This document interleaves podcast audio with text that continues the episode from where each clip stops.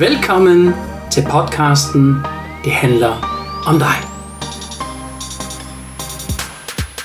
Mit navn er Stefan, og tak for at du lytter med. Ja, hej og velkommen til dig derude. Ja, i dag, det er ikke forkert. Det er faktisk rigtigt, at vi har lørdag i dag og ikke onsdag, og du tænker, miniserie? Nå ja, der var jeg noget et eller andet om lørdag. Præcis. Vi er nemlig havnet inde i en ny miniserie her ved podcasten Det handler om dig. Og min gæst er Torbjørn, og Torbjørn er også coach ligesom mig. Han kalder sig trods alt livsvejleder. Og det er fordi, han synes, han er ikke rigtig coach, han lærer ikke rigtig coaching. Han lærer sådan en blanding af det hele.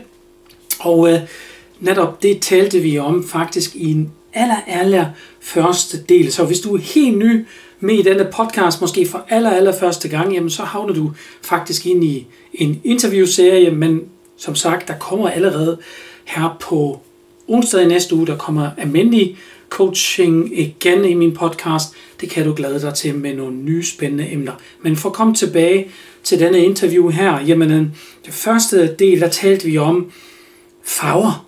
Altså, hvad betyder egentlig farver for os mennesker? Og farver, det har en stor indflydelse på os mennesker, og det begyndte vi at tale lidt om det, også i forbindelse med coaching, og hvordan det hele hænger sammen. Virkelig spændende emne. Ja, og i dag, der har vi del nummer 2, og der triggede jeg faktisk Torbjørn også dengang, hvor vi talte lidt om, hvordan skal vi tale podcast og så videre, og Torbjørn og mig, vi bliver også enige om, vi laver altså meget utraditionel podcast, altså i hvert fald set med, det handler om dig, øjnene, fordi jeg har jo normalt en script, og så har jeg nogle hovedoverskrifter og nogle masser af spørgsmål. Det har jeg ikke haft denne gang. Altså her kom det virkelig meget, ja, min underbevidsthed og mine instinkter har virket her, så jeg var virkelig konstruktivt sammen med Torbjørn og meget fleksibel. Jeg har jo som sagt en iboende motivation, det hedder fleksibilitet også, ikke? Altså egentlig hedder en struktur, men den er så lav ved mig, så jeg elsker også fleksibilitet. Så vi prøver noget helt nyt, og jeg er meget spændt på, hvordan jeg har haft allerede for de første mails ind, og tusind tak for det. Og som sagt, så talte vi lidt sammen med Torbjørn og mig, og vi fandt lige noget, en podcast, som jeg lavede tidligere, og den hedder faktisk, hvorfor vælger vi helveden og ikke himlen? Og det synes jeg, det var virkelig spændende, fordi de matcher også godt til det, han har gang i. Og lige nøjagtigt, der taler vi om, var vi egentlig møder forskellige typer mennesker, og hvor er de hen, og hvorfor har det så meget betydning her for vores coaching? Altså, som sagt, overskriften i denne podcast hedder, hvorfor vælger vi næsten altid helvede og ikke himmel? Så det bliver rigtig spændende. Og som sagt, hvis du har nogle flere spørgsmål med coaching eller lignende, jamen så hop ind i show notes, der finder du alle vores kontaktoplysninger. Nå, her kommer han. Torbjørn. Så, men vi har næste tema, vi kan tale flere timevis nu, Torbjørn, men vi har jo valgt også et andet tema, og det andet tema var jo, hvorfor vælger vi helveden og ikke himmelen? Og der sagde du allerede til mig det første ord, det var, ej hvor fedt, Stefan, det er jo spændende. Hvad tænker du, når du hører det her? Jamen, jeg tænker, at det som nu har jeg klienter, jeg arbejder med osv., og det, der er fælles for dem, det er altid, at de tit er intelligente, bevidste og følsomme mennesker. Det er meget dem, jeg tager fat i. Mm-hmm. Fordi det er dem, som jeg kan tale til, som der er mange, der ikke kan tale til, for de forstår dem ikke. Ja. Og det, der er med de mennesker, det er, at når jeg ser dem, så ser jeg altid en menneske, der har enormt stor potentiale til at blive noget godt her i verden, både for dem selv, men også for andre. De kan bruge deres intelligens, deres følsomhed og deres bevidsthed til at blive noget smukt og noget, der bringer lys til deres eget liv og til andre. Mm-hmm. Men så ser jeg også de mennesker af samme type, som har på en eller anden måde, at de røget ned i mørket. Og når jeg så prøver at tale med dem og prøver at på en eller anden måde få dem ud, så kommer jeg frem til, at den her person har valgt mørket på en eller anden måde. Og de har valgt det på en måde, hvor min intuition fortæller mig, at den her person kommer ikke ud i det her liv. Og det er en ting, der har fyldt meget for mig, for nogle af de mennesker, det har været kærester, det har også en del af min familie, er der også noget af det. Og det har altid været meget svært at se de her mennesker, som de har så meget kapacitet, følsomhed, intelligens, kreativitet, men de vælger at gøre dem selv så små, at der er ikke noget tilbage af den, de kunne være. De tager deres egen flamme, og så kvæler de den dagligt. Og jeg går altid og tænker, hvad fanden er de i gang i? Hvorfor vil de ikke ud? Hvorfor vil de ikke have det bedre? Og jeg har aldrig rigtig fundet et valg, bortset fra at, eller jeg har aldrig rigtig fundet en grund, bortset fra at det virker som om, at hvis det har gjort for ondt på en bestemt måde til en person, så er det som om, de vender sig væk fra verden på en eller anden måde. Så jeg synes, det er en meget trist ting, og jeg synes, det er meget interessant, da du bragte det op, for jeg har godt tænkt mig ud, hvad du havde at sige om det, fordi jeg har bare konkluderet, at nogle mennesker, dem kan jeg ikke nå, desværre. Men det gør mig altid meget ked af det at se. Ja, altså det fede ved det er, det kan jeg jo mærke også med dig og mig, Torbjørn, vi tiltrækker jo de mennesker, som vi har egentlig bestilt, som passer til os, ikke? Som kunne mærke, at det her, det giver et match, her der tiltrækker man hinanden. Og jeg har jo typisk, jeg kommer jo fra håndværkerbranchen, jeg kan godt lide håndværker generelt, virksomheder, som har med håndværk at gøre, men også mindre virksomheder. De her store virksomheder, hvis jeg får lov til at komme ind der, altså jeg har for eksempel en virksomhed i Tyskland, der er 40 mand ansat i virksomheden, men jeg ved også godt, at hvis jeg nu lytter til mig selv, at hold nu fokus på det her, jeg har ikke høj ledelse, altså i min iboende motivation. Jeg er leder, men jeg er som typisk mere en klassisk mellemleder, kan man sige. Og hvis jeg nu har en stor flok mennesker, og der er en blandet de her mennesker, som har høj ledelse, han spiser mig til morgenmad, han overtager helt automatisk, men jeg føler, at jeg har ikke styr på det. Ikke? Ja.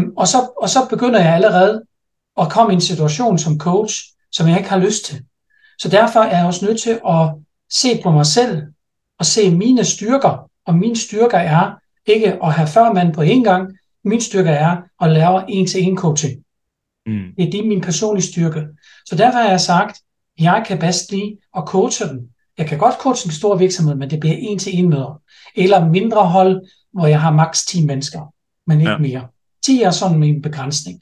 Og dengang, hvor jeg underviste, det var meget sjovt, der har jeg altid undervist maks 15 mennesker. Og det var lige på grænsen for mig, hvor jeg kan mærke, at nu begynder det at blive stressende for mig.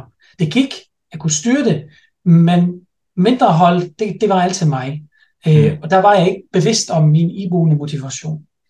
Så det vigtige er, når de mennesker, som kommer ind i min coaching, de er villige til at arbejde med her. Jeg vil gerne komme videre med mit liv. Jeg gider ikke mere, at jeg bliver hængende i helveden, hvor jeg har det godt. Ved du hvad, Stefan? Jeg er mega spændt på, hvad du kommer med. Hvordan vil du føre mig hen? Nye veje. Åbner nye døre op for mig, giver mig nogle nye muligheder, så jeg kan bedre lære mig at kende, og så finde ud af med mine styrker, hvad passer egentlig godt til mig. Og det jeg gør, det er egentlig, at jeg spørger dem, hvad er du rigtig god til? Så er det et kæmpe spørgsmålstegn. Godt spørgsmål. Det ved de faktisk ikke. Og jeg siger, kig nu på dine iboende motivationer. Stadigvæk spørgsmålstegn. Så siger jeg så til dem, her, jeg har nogle forskellige opgaver. Jeg siger det ikke til dem med vilje, fordi de skal selv finde ud af det. Fordi deres liv, det handler om dem, og ikke om mig. Og derfor er det vigtigt, at jeg giver dem nogle flere og flere leads med tiden, der går. Og så finder de pludselig ud af, Nå, nu forstår jeg godt, Stefan. Det er det, du mente hele tiden. Derfor kan du også se mit logo, for eksempel. Stefan Sachs Coaching APS.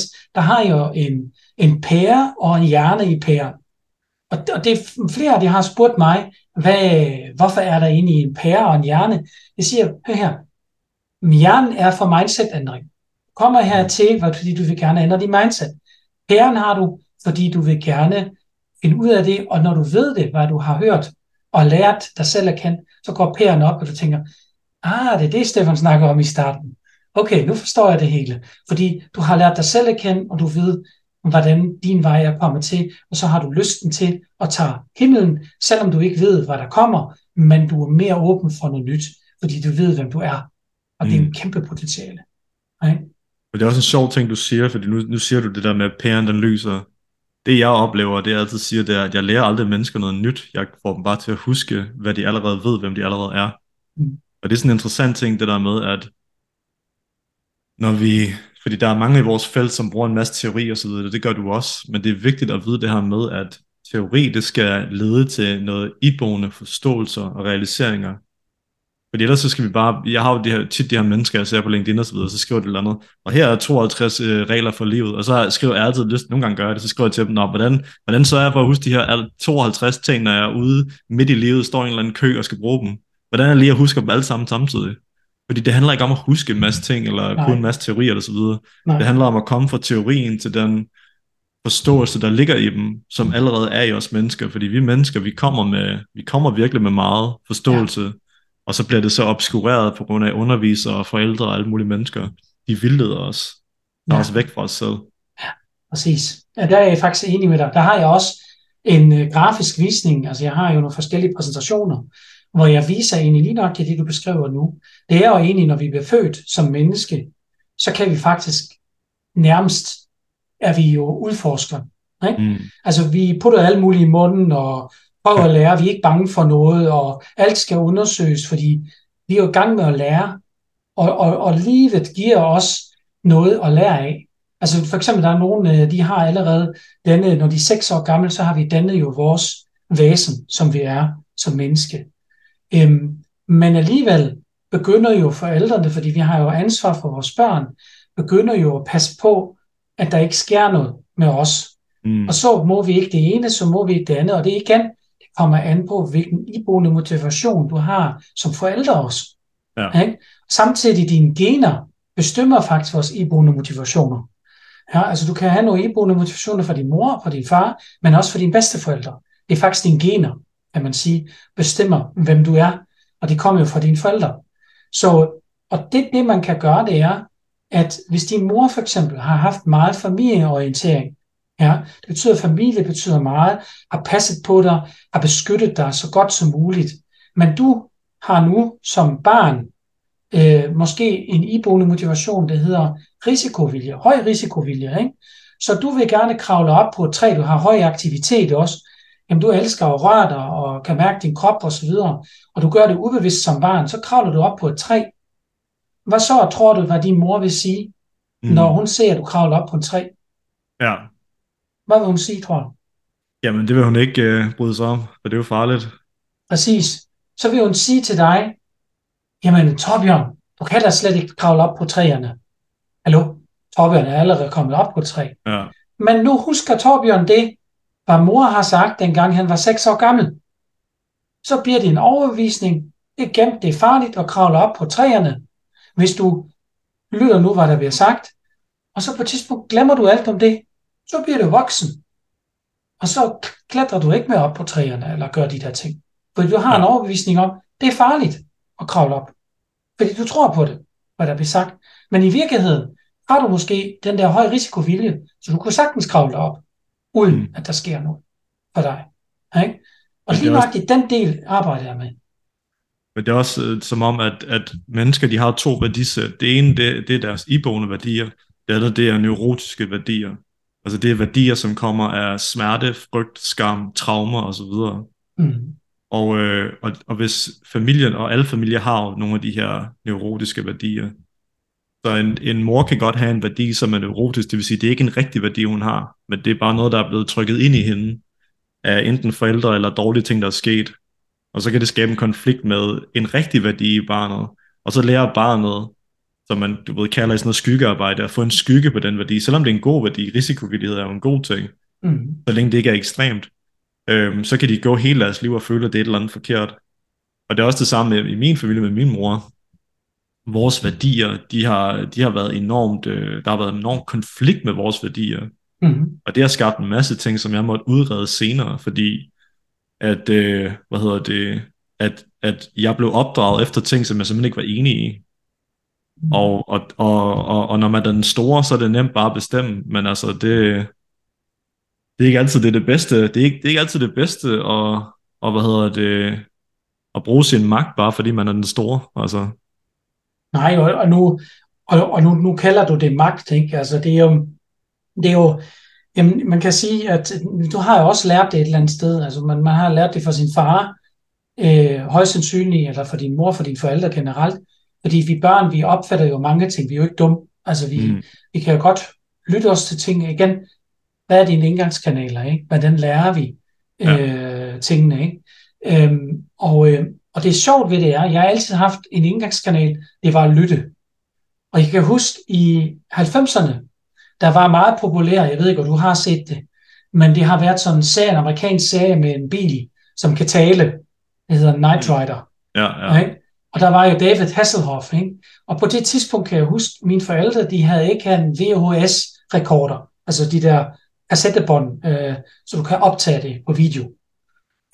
Det kostede mange penge på det tidspunkt, og det havde mine forældre ikke råd til. De ville i hvert fald ikke investere i det. Så, men jeg vil jo gerne optage det. Ikke? Så tog jeg bare en kassettebånd, og så optager jeg bare lyden på kassettebånd. Når jeg har set det visuelt, så kunne jeg huske hver eneste scene, for jeg gik så meget op i det, at jeg kan huske det. Bare jeg har lyttet til bånden, så var jeg bare fuldstændig med i den der serie, og kunne se det for mit øje. Allerede der var min indgangskanal at lytte til tingene. Ikke? Ja. Men jeg var ikke bevidst om det på det tidspunkt. Ikke? I dag, der laver podcast, i dag, der ved jeg, lytte til ting, jeg lytter også til andre podcasts, selvom jeg laver selv podcast. Jeg synes, det er en spændende emne at komme hen til andre mennesker og vise dem nogle muligheder, så de kan også blive klogere på og kan bruge det i deres hverdag, kan man sige. Og derfor tænkte jeg, det her til coaching, det er jo netop også en icebreaker for at lære mig bedre at kende som menneske, at jeg er ikke farlig, og jeg ikke hypnotiserer nogen, eller tvinger nogen til noget. Altså, det er jo fuldstændig på frivillig basis, man gør det her. Og jeg gør det jo ikke for min skyld, jeg gør det jo for at hjælpe andre, men man gør det jo for sig selv.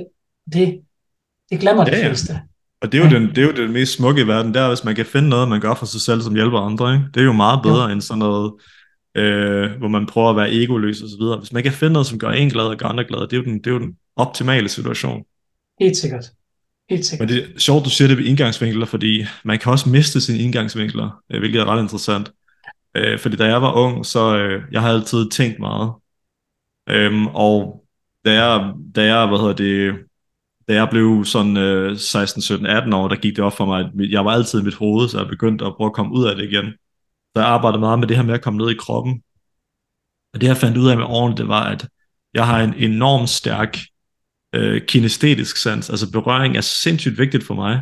Men de første 17-18 år i mit liv, der mærkede jeg det slet ikke, fordi jeg var røget ud af det. Men da jeg så begyndte at komme tilbage til det, så fandt jeg også ud af det der med, når man det der med at kramme venner, og det der med familie med at røre hinanden og sådan nogle ting, det var enormt vigtigt for mig. Det vidste jeg simpelthen ikke, før jeg begyndte at arbejde med det, fordi jeg havde fuldstændig glemt den der sans, fordi blandt andet også, fordi min mor, hun var enormt intellektuel. Så det var der, hvor vi havde os hen, så jeg kom ud af den der, fordi hun spejlede mig ikke i den indgangsvinkel. Så man kan simpelthen, man kan have noget, der er meget vigtigt for en, og så kan man simpelthen miste det, hvis man bliver påvirket i den retning. Ja, plus du har jo nogle gener i dig, og dine bedsteforældre også, ikke? Og for din far. Ja. Så det er ikke nødvendigvis kun din mor, og din opvækst, der betyder også rigtig meget. Altså jeg havde en opvækst, for eksempel min mor og min mormor, de har jo virkelig, nu kommer Stefan, ikke? Det er vores yndlings, både barnebarn og sønnen, ikke? For min mor. Og jeg kan godt mærke også, altså jeg er ekstremt følelsesmenneske. Altså jeg kan godt snakke om følelser. Det er ikke ret mange mænd, der kan. Eller mange kvinder, de ikke kan. Ikke? De gider faktisk ikke, de har det mere som tal, data og fakta baseret. Ikke? Men jeg kan godt tale om følelser, derfor laver jeg også blandt andet det arbejde, jeg har. Fordi jeg har rigtig gerne kvinder og mænd selvfølgelig i min coaching, men jeg taler jo kun følelser, fordi de her iboende motivationer er faktisk ikke andet end følelser. Ja. Vi taler om. Ikke? Alt begynder jo, sådan set nogen der siger, at alt begynder med en tanke. Jeg siger, nogle gange begynder det også med en følelse. Ja. Det kan være, at du har en smerte. Det er en følelse. Det gør ondt. Ikke? Så har du en smerte, og en smerte giver nogle handling, altså giver en følelse, giver en handling. Ikke? Det kan være, at det er smerter i ryggen. Jamen, så går du på en anden måde, end du plejer at gå, fordi du vil gerne undgå, at det giver nogle andre effekter. Det er noget helt andet. Men bare for at fortælle, hvad der egentlig sker i os mennesker. Ikke? Og derfor var det så interessant, hvor jeg begyndte med det her coaching, hvor jeg kunne mærke, at det der er lige mig. Altså, jeg kan fortælle dig, hvis jeg kender dine iboende motivationer, så kan jeg fortælle dig, hvad du føler. Jeg ved helt nøjagtigt, hvordan du vil føle, når du kommer i den situation. Fordi jeg kender dine iboende motivationer. Der er nogen, der siger, kan du læse alle mine tanker nu? Og så siger nej, det kan jeg ikke. Jeg kan ikke læse dine tanker, men jeg kan vide, når du reagerer på den her måde, og siger tingene på den måde, så ved jeg godt, hvorfor du siger det. Og jeg kender din iboende motivation. Så, og det, jeg mener med, det er vigtigt er, når vi aflæser andre mennesker, så er det vigtigt, at vi lærer os for selv at kende. Når jeg kender mig selv, så kender jeg også min iboende motivation, det vil sige, når jeg arbejder kontinuerligt med mig selv, bliver jeg mere og mere bevidst om mig selv. Når jeg bliver mere og mere bevidst om mig selv, så bliver jeg også mere bevidst om andre. Helt automatisk. Ja, men det er en fascinerende ting, at jo mere du går ind i dig selv, jo mere forstår du andre. Der er mange, der tror, det er en isolerende ting at gøre, men det er det overhovedet ikke. Jo dybere du går i dig selv, jo mere begynder grænserne mellem verden og andre at blive tyndere. Ja. Så det er slet ikke, fordi man begynder at adskille sig. Det gør man. Men en ting, som du sagde før, igen kommer tilbage til det her med at vælge, himlen eller helvede. Jamen en af grundene til, at der er nogen, der vælger helvede, går det op for mig, når du snakker om det, det er fordi, de ikke vil tale om følelser. Præcis. Fordi følelser kan være svære at tale om, og det kan være, man kan blotte sig. Jeg kan huske, da jeg var 16 eller sådan noget, så begyndte jeg sad og talte med min lillebror i telefon, vi talte en gang imellem. Så kan jeg huske, jeg holdt en pause på sådan 2 sekunder eller sådan noget, jeg kan huske, det sugede i maven. Og så begyndte jeg, og så fortalte jeg ham, at jeg havde det egentlig ikke særlig godt.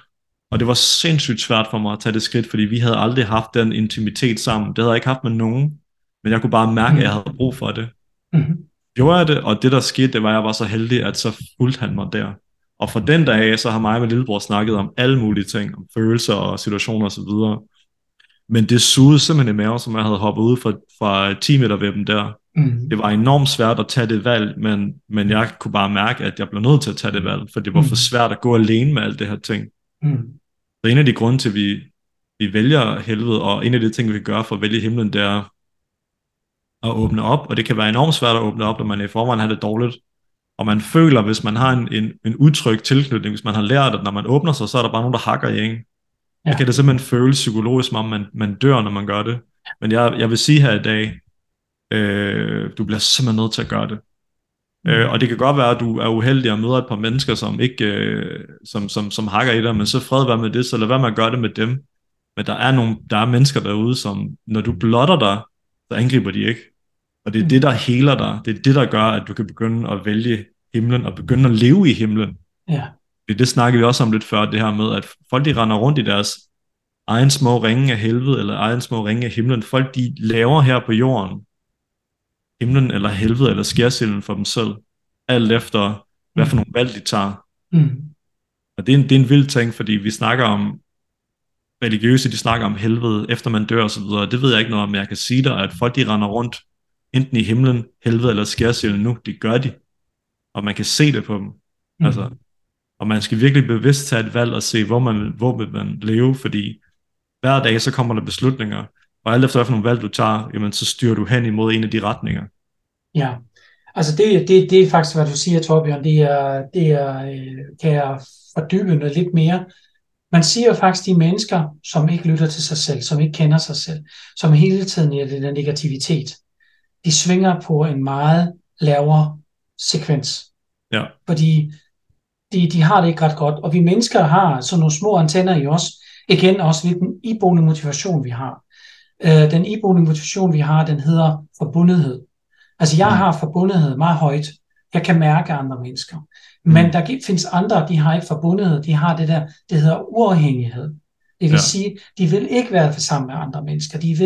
De synes, det er frygteligt at være hele tiden klæster sammen med andre mennesker. De ved ikke at mærke andre mennesker. De vil gerne, jeg vil gerne gøre mit selv. Jeg har ikke brug for det der. Men hvis man vil gerne arbejde i team, for eksempel, så forbundethed rigtig, rigtig god mulighed for at være teamplayer, blandt andet. Vi elsker at være i team og så videre.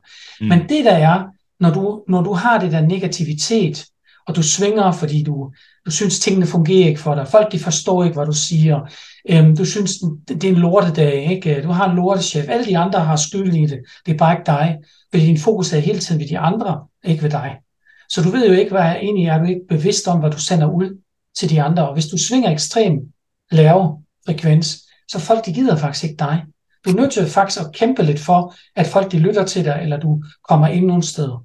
Men hvis du nu begynder at lære og sige, jeg vil gerne lære mig at kende. Jeg gider ikke alt det her negativitet med. Jeg gider ikke alt det der at komme hjem og være træt og have ikke overskud til noget som helst. Det gør nemlig også, at du mister energi. Så kan vi ikke orke noget mere. Altså vi kan simpelthen ikke rumme noget mere, fordi vi har ikke energien til det. Så er det vigtigt, at når du begynder at arbejde med dig selv, jamen så begynder du faktisk at få mere og mere energi, og fordi du bliver mere og mere bevidst om dig selv. For eksempel nogen, der har aktivitet. Jeg har for eksempel haft en direktør, han har haft meget høj aktivitet. Den allerhøjeste trin på min skala, altså der har 3 trin. Og han var ikke bevidst om det, og han bliver faktisk syg af det. Og hans læge har sagt, du skal simpelthen ud og dyrke motion. Og hvor vi lærte analysen, så vidste jeg om den allerhøjeste niveau, det han har, det er aktivitet. Siden han er bevidst om det nu, han går hver dag, selvom han er på arbejde, så går han hver dag en tur. Okay? Så siger jeg, tager dig til, kun med i telefon, så rører du dig. Og han får masser af energi, og han har meget mere overskud nu, og det er kun én eneste motivation. Han er jo 25 i alt. Okay? Men for de 25, der har han så cirka 12, han holder virkelig fokus på, fordi det giver ham energi. De andre, det er fint nok, han har den, men det er ikke noget, det påvirker ham, imens at han mister noget energi. De er bare en del af hans personlighed, kan man sige. Og lige nok i den del, den lærer man, når man holder fokus på, hvad skal jeg holde fokus på? Så jeg har det godt, jeg trives, og når han har det godt, så tiltrækker han pludselig andre mennesker. Og hvorfor gør vi det? Fordi vores hjerne, den har ikke udviklet sig siden stenalderen. Altså hele vores verden forandrer sig udenom os, men vores hjerne, det forandrer sig ikke. Jeg giver dig et eksempel, det samme med dyr. Ved du, hvorfor en hund for eksempel drejer sig rundt i cirkel, inden den ligger sig ned, inden den skal sove? Det gør jeg. Hvis du forestiller nu går vi tilbage i urtiden, der har vi ikke lige haft en græsslåmaskine med, vel? Hvad gør den så? Og den træder sådan et lille område, hvor den træder græsset ned. Ja. Præcis. Det ligger stadigvæk i hans urinstinkt, i hans hjerne. Så gammel er hans hjerne. Det er han er født med. Det er nogle urinstinkter. Vi har også nogle urinstinkter, vi mennesker. Vi skal jo forplante os. Ikke? Altså, vi tjekker jo også af, for eksempel vi ser et menneske, så ser vi, er det en fjende eller en ven? I splitsekund. Der er nogen, de behøver ikke engang de åbne munden, der har du allerede skisteret. Ham der, han bryder mig ikke om. Eller hun bryder mig ikke om. Hun har ikke engang sagt noget til dig, men du kunne bare mærke, det der, det spiller bare ikke. Det er sådan nogle uinstinkter, det har inde i os, hvor vi ved, det her, det duer bare ikke. Ja. Og lige nøjagtigt den del, synes jeg, det er mega spændende at se, hvordan vores hjerne egentlig fungerer, og nogen, der udnytter os ekstremt meget. Der findes jo de der store shows og sessions, hvor der kommer et eller andet store events, og du bliver rig inden for, hvad jeg no time, og du skal bare gøre den her opskrift, gør det ligesom mig, og nogen, der er virkelig, de er så dumme. De falder på det, fordi de bliver snydt i jeres hjerne. Fordi jeres hjerne er overlevelse. Jeg vil overleve, jeg vil have penge. Det er godt. Ikke? Og så er de totalt blind, fordi de bliver nærmest hjernevæsket. Ikke? Og det er virkelig så nemt at snyde vores hjerne. Det er helt vildt. Også det er alle de der tricks med trylletricks og sådan noget. Vores hjerne kan ikke kapere det, fordi det går så hurtigt. Så vi kan simpelthen ikke forstå, hvordan kan de nu lade sig gøre. Ikke? Men det er jo bare tricks, de laver, ikke? Ja. Men lige nøjagtigt, vores hjerne kan simpelthen ikke kapere det, så vi kan snydes. Men altså, himlen, det kan jeg i hvert fald anbefale, ligesom du siger, gør det, og gør det for din egen skyld, gør det ikke, fordi vi siger det, prøv det af, og mærk efter, føles det godt, når du tænker på det, jeg vil gerne ud af det her, eller føles det dårligt. Ja. Okay? Så er vi næste. Har du noget mere til temaet her? Jeg bare lige afsluttet, så vil jeg sige, da jeg startede med at gå mod himlen, der troede jeg ikke på, at det kunne lade sig gøre, men jeg håbede på det. Så selv hvis man ikke tror på, at det kan lade sig gøre, hvis man har et håb, så gør det alligevel, fordi hvis du går vejen, så finder du ud af, om det er rigtigt eller ej. Det er ikke altid muligt at tro på det, men du kan håbe på det og prøve det af. Så finder du ud af det. Ja, præcis, smukt. Det er lige nøjagtigt. Altså, jeg vil sige også, jeg stod...